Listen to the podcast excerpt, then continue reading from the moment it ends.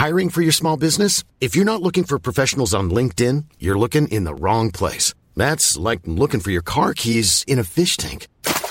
LinkedIn helps you hire professionals you can't find anywhere else, even those who aren't actively searching for a new job but might be open to the perfect role. In a given month, over 70% of LinkedIn users don't even visit other leading job sites. So start looking in the right place. With LinkedIn, you can hire professionals like a professional. Post your free job on linkedin.com slash people today. Burrow is a furniture company known for timeless design and thoughtful construction and free shipping. And that extends to their outdoor collection. Their outdoor furniture is built to withstand the elements, featuring rust-proof stainless steel hardware, weather-ready teak, and quick-dry foam cushions. For Memorial Day, get 15% off your Burrow purchase at burrow.com slash ACAST and up to 25% off outdoor. That's up to 25% off outdoor furniture at burrow.com slash ACAST. Millions of people have lost weight with personalized plans from Noom, like Evan, who can't stand salads and still lost 50 pounds. Salads generally for most people are the easy button, right? For me, that wasn't an option. I never really was a salad guy. That's just not who I am. But Noom worked for me. Get your personalized plan today at Noom.com. Real Noom user compensated to provide their story. In four weeks, the typical Noom user can expect to lose one to two pounds per week. Individual results may vary.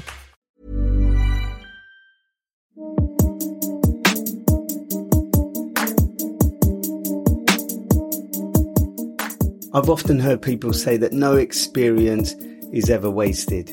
You know what I mean. That everything that happens to us helps to shape the person we become.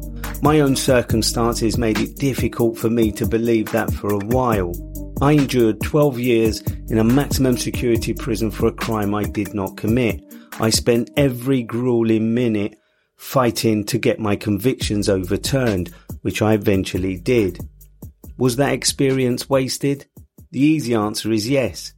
But without those very painful years, I would not have become an investigative journalist for the BBC Panorama. I would not have been plunged knee deep into danger interviewing a notorious drug lord in Afghanistan. I wouldn't have been chased down by armed Republicans in Northern Ireland, unsure of what they'd do if they caught me, but quite sure that I would not like it. I would not have been granted the opportunity to film five series of Inside the World's Toughest Prisons for Netflix. That experience gave my professional life new meaning. It became my job to give a voice to the men who did not have one. These were just men, very troubled men, who found themselves in very dark places. Many had fully accepted the wrong they had done and that they deserved to do time but now they were made to exist with a live or die mentality, unsure each day as to whether they'd live to see the next, or if an impromptu riot might cause them to be decapitated in the night, their severed head serving as a football for their cellmates the following lunchtime. The murder of prisoners took place in prisons across Brazil, including Porto Velho Penitentiary, two weeks before I was locked in it to film the first episode of Inside the World's Toughest Prisons. These prisoners are people who made bad decisions in life and are paying the price for them, but they do not deserve to be dehumanized in the process. It is one thing to deprive a convicted criminal of time, it's quite another to render them defenseless in the face of the dangers posed in places like Porto Velho Penitentiary. It's my mission to use my profile and my privileged position as a journalist to ask those uncomfortable questions about what we want to be done in our name as a civilized society. I know only too well that the criminal justice system is incredibly complex and the administration of justice doesn't always produce the right result. Around the world, some countries do far better than others, but the difference between those that get it right and those that don't remains vast.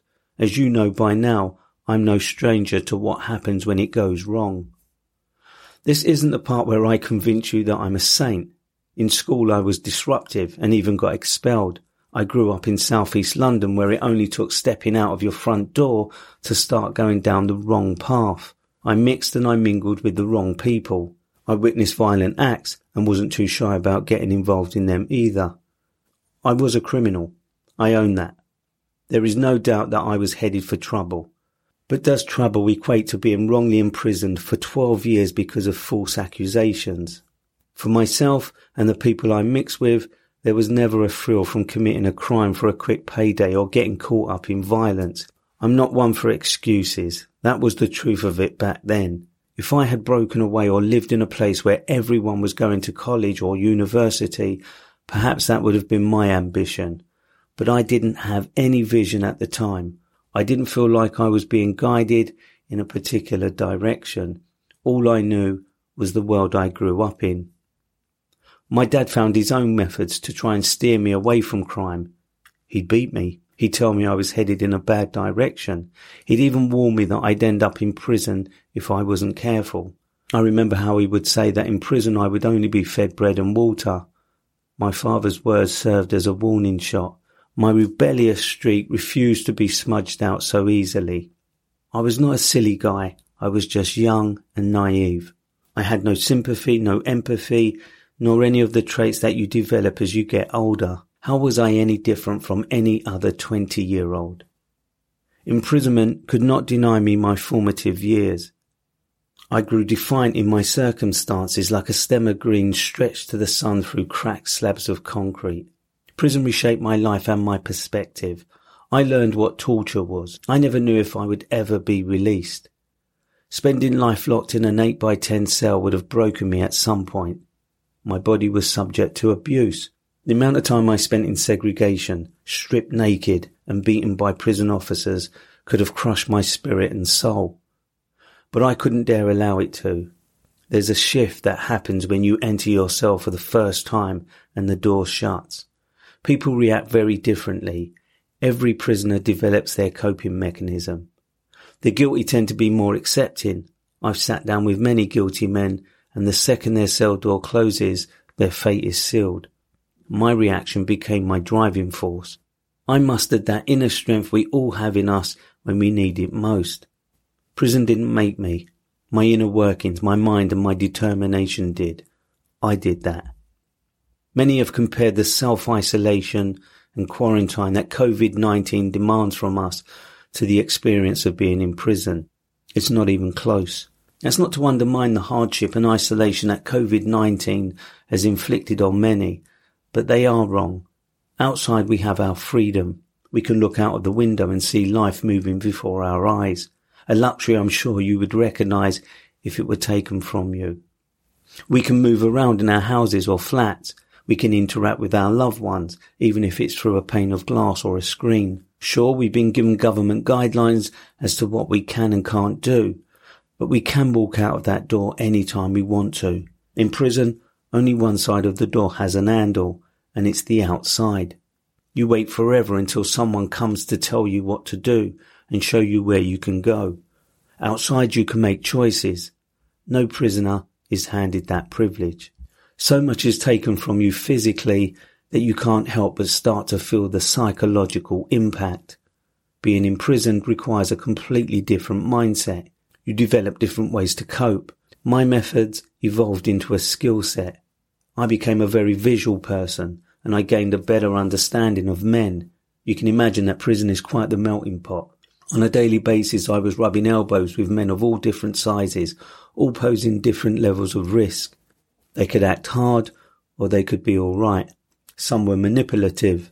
Some were conniving. Some posed a daily threat. It was my job to keep myself breathing. Those daily interactions around such a collection of different traits taught me how to read a man. It doesn't have to be as blatant as a knife in his hand or an expression on his face. It's an instinct, not a science, a byproduct of having to constantly be hyper aware of your environment. That instinct has served me well, especially as a journalist.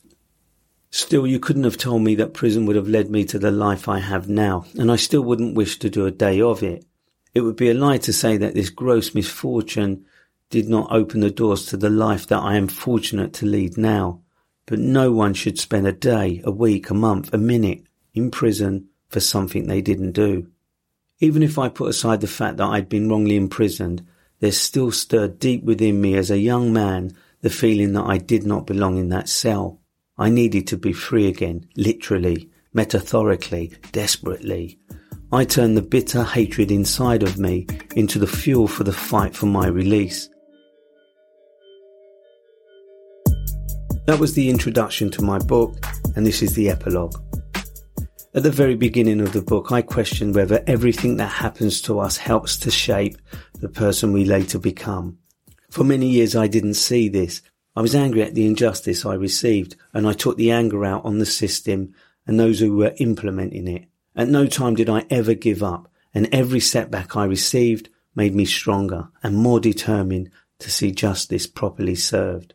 Having had the powerful and challenging experiences that I have, it would be a waste if I didn't now channel them into achieving something positive and to help other people who are also going through a similar dark journey. Working in the media with the BBC and currently with Netflix has given me a profile around the world and a voice. This is not something that I sought, but it's happened nevertheless. If I've learned anything over the past two decades, both behind bars and in front of the camera, I've learned that there is injustice everywhere. I've learnt that the truth on its own isn't enough, and sometimes you have to fight for it. I've learnt that society can be unforgiving and prejudiced, and that those people in a position to judge others are not always impartial and can have agendas of their own. I've learnt that we all need to be more vigilant to protect the values that hold us together as a society and not to prejudge anyone without listening to both sides of the story.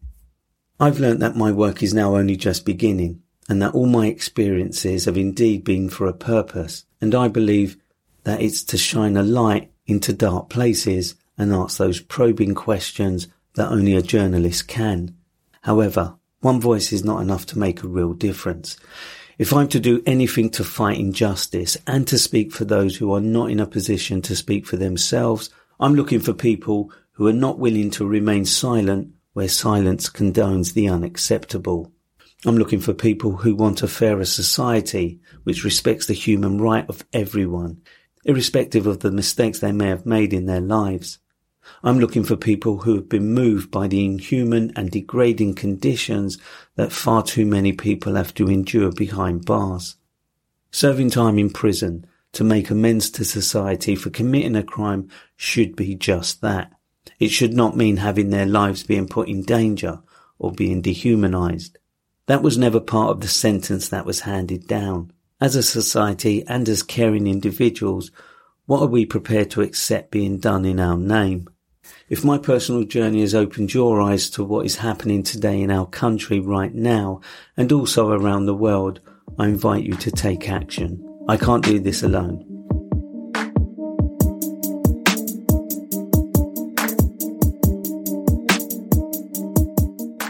Thanks for listening to this episode. I hope I've inspired you to think about how we can make a difference. And thanks to the hundreds of you who have left comments after reading my book or listening to the audio version. Here's a few of those comments. Brody wrote, and I quote, After watching World's Toughest Prisons on Netflix, I decided to purchase this book and for the last three days, I have hardly been able to put this book down. Most definitely worth a read. Unquote. Thanks, Brody, for your positive feedback. Your reactions obviously make me react, so keep them coming. Richard wasn't as positive about my story when he wrote, and I quote, I wanted to like this book. I thought his Netflix series was great, but this book, blimey, what a self-proclaimed victim. Within the first four pages, he's blamed his situation on his colour, his environment, his mother, his father, his teachers, the school system, his school friends, etc., etc. Basically, the bloke was a self-confessed criminal from a young age and embarked on a life of crime. He was jailed for a crime he did not commit, but was not jailed for the crimes he did commit. Self-serving tosh. Unquote. I smiled at these comments because they are partly true, and everyone is entitled to their opinion. It's also interesting to see how people who see or hear the same thing react differently. Thanks, Richard. And so you know, I'm not offended by your opinion. Kelly's review said, and I quote, I came across Raphael Rowe whilst flicking through Netflix.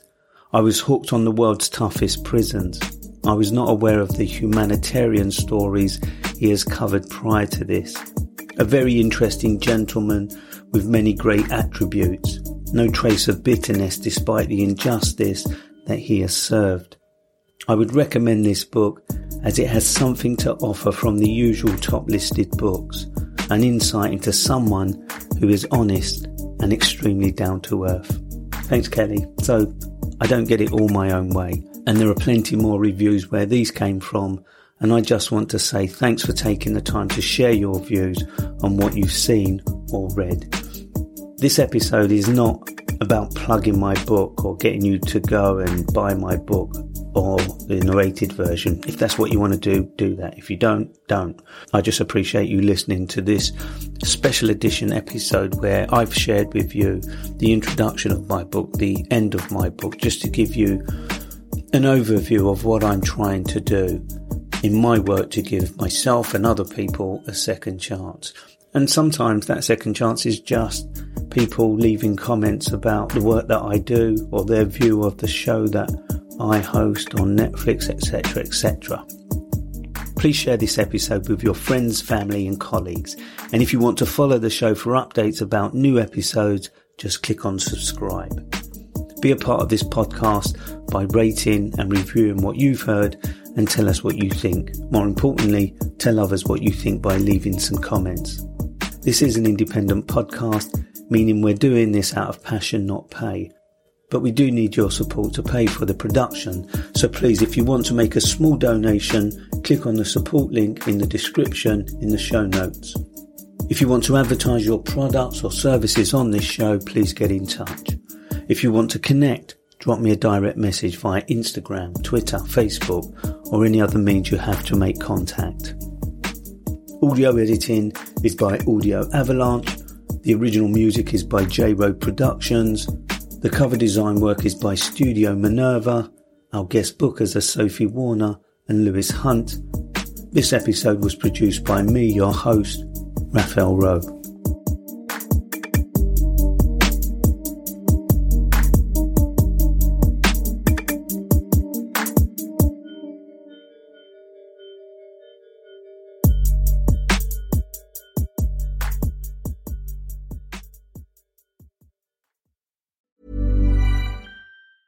Hey, it's Danny Pellegrino from Everything Iconic. Ready to upgrade your style game without blowing your budget? Check out Quince. They've got all the good stuff, shirts and polos, activewear and fine leather goods, all at 50 to 80% less than other high-end brands.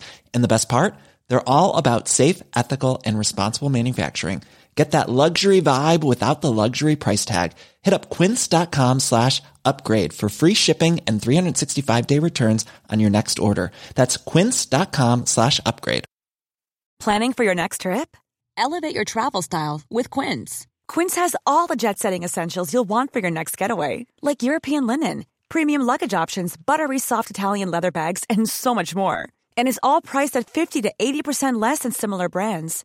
Plus, Quince only works with factories that use safe and ethical manufacturing practices. Pack your bags with high-quality essentials you'll be wearing for vacations to come with Quince. Go to quince.com/pack for free shipping and 365-day returns. When you make decisions for your company, you look for the no-brainers. If you have a lot of mailing to do, stamps.com is the ultimate no-brainer. Use the Stamps.com mobile app to mail everything you need to keep your business running with up to 89% off USPS and UPS. Make the same no-brainer decision as over 1 million other businesses with Stamps.com. Use code PROGRAM for a special offer. That's Stamps.com, code PROGRAM.